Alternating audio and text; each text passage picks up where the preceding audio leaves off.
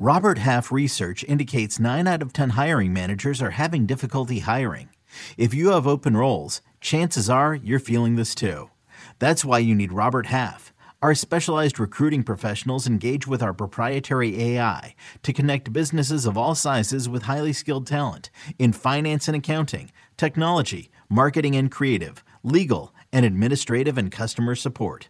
At Robert Half, we know talent. Visit RobertHalf.com today. You could spend the weekend doing the same old whatever, or you could conquer the weekend in the all-new Hyundai Santa Fe. Visit HyundaiUSA.com for more details. Hyundai, there's joy in every journey.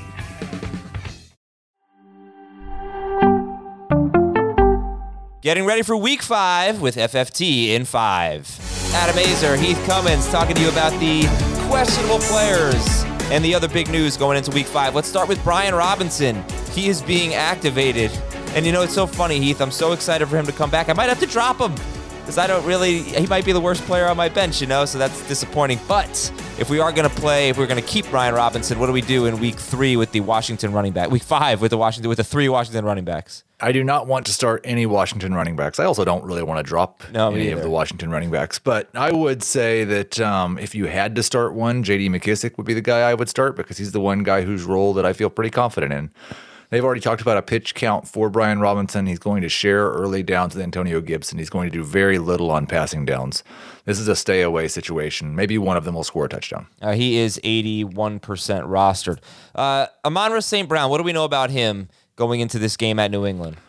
Uh, we're expecting him to play. We don't know how much he's going to play. It will still be a game time decision, but the expectation is he will play. And if he's active, I'm probably starting him as a low end number two wide receiver. This takes Josh Reynolds from a low end number two wide receiver to more of a boom bust flex option. You're still starting TJ Hockenson. Okay, and you would start Reynolds if St. Brown's out.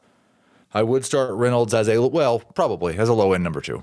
David Mont- uh, this one I hate, not gonna lie. David Montgomery expected to play at Minnesota. I don't want to start either guy. How about you? I'm starting David Montgomery as a number two running back. I mean, the game before he got hurt, he absolutely shredded what we think is one of the better defenses in the NFL, the Green Bay Packers. It's been a pretty clear two to one split between Montgomery and Herbert in terms of um, rotation, and I don't expect that's going to change. So there's some risk that he gets hurt. Maybe you rank him a little lower than you normally do, but he's a low end number two running back for me this week. All right, so you'd start him ahead of guys like Zeke and Connor and Yes. scrub, those scrubs. How about the Patriots running backs or David Montgomery? I would start David Montgomery. Okay. How about the Miami wide receivers? Are we expecting them to play? And the good thing is, almost everybody we're talking about today, they have one o'clock games, so it'll help with our lineups. But Tyreek and Jalen Waddle. Expecting them to play and in my lineup as long as they're active. Okay. Any hesitation with T. Higgins?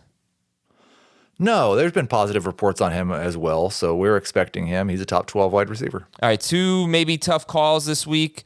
Monday night football. Hunter Renfrow is going to play, and Juju Smith Schuster is questionable. So these are decisions we're going to have to make. Uh, if you have both of them, that'd be great. But what do you think about Juju and Hunter Renfrow? They are both number three wide receivers. I would rather start Renfrow in full PPR. I'd rather start Juju in non PPR. Um, I would start guys like, like Diontae Johnson still over both. I would start Curtis Samuel over both. Um, but, they're do in that number three. do you feel like Juju's going to play comfortable enough to put him in your lineup right now on Sunday morning? It's got to be a pretty big difference between him and someone else. Like if it's a tiebreaker, I think you just don't play him. But yeah, I think he's going to play. I've not seen anything suggesting he won't. Rashod Bateman is out, and Devin Duvernay. Like, would you start Devin Duvernay over Juju Smith-Schuster if you knew Juju was playing? Do you think Duvernay is set up for success this week against the Bengals? Uh, he's a boom bust number four wide receiver or flex. He's probably going to see five or six targets. If he scores a touchdown, he'll have a good day. But he's not someone. Duvernay's not someone I want to get in my lineups. If it was only him and Juju on my team, and I had to choose with no further information, I'd probably just play Duvernay to play it safe. But I prefer Juju.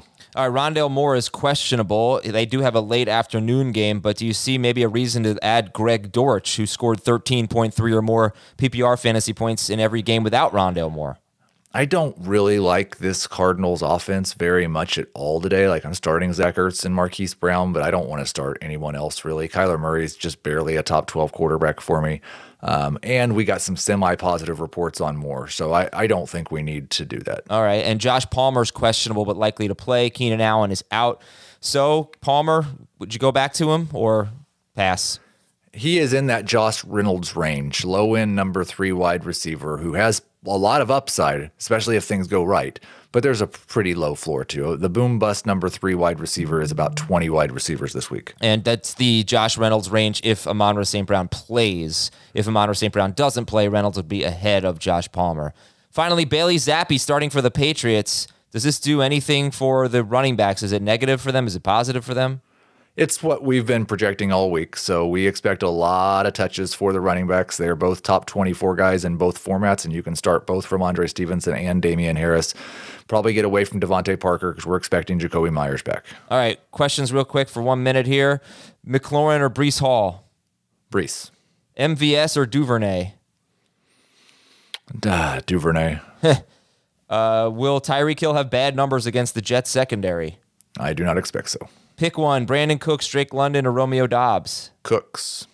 Mariota or go back in time and start Russell Wilson? Well, I would not waste my time machine on that. I'd go with Mariota. DJ Moore or Robert Woods? DJ Moore. Uh, should I drop Tyler Allgeier, Gibson, Pollard, Garrett Wilson, or Robert Woods or Elijah Moore to pick up Everett or Njoku? I would pick up Everett and I would drop Elijah Moore. Okay, and one more. Um, okay, Jakobi Meyers, Rashaad Penny, or Isaiah McKenzie in PPR. In full PPR, as long as we don't hear something about a pitch count, I'm going with Jakobi Meyers. All right, because he's zappy. That's it for fantasy. I'm gonna break that one out later tonight. I think if he has a good game. All right, that's it for fantasy football today. For Heath Cummings, I'm Adam Aizer. Good luck, everybody. We'll talk to you tonight with the recap of Week Five.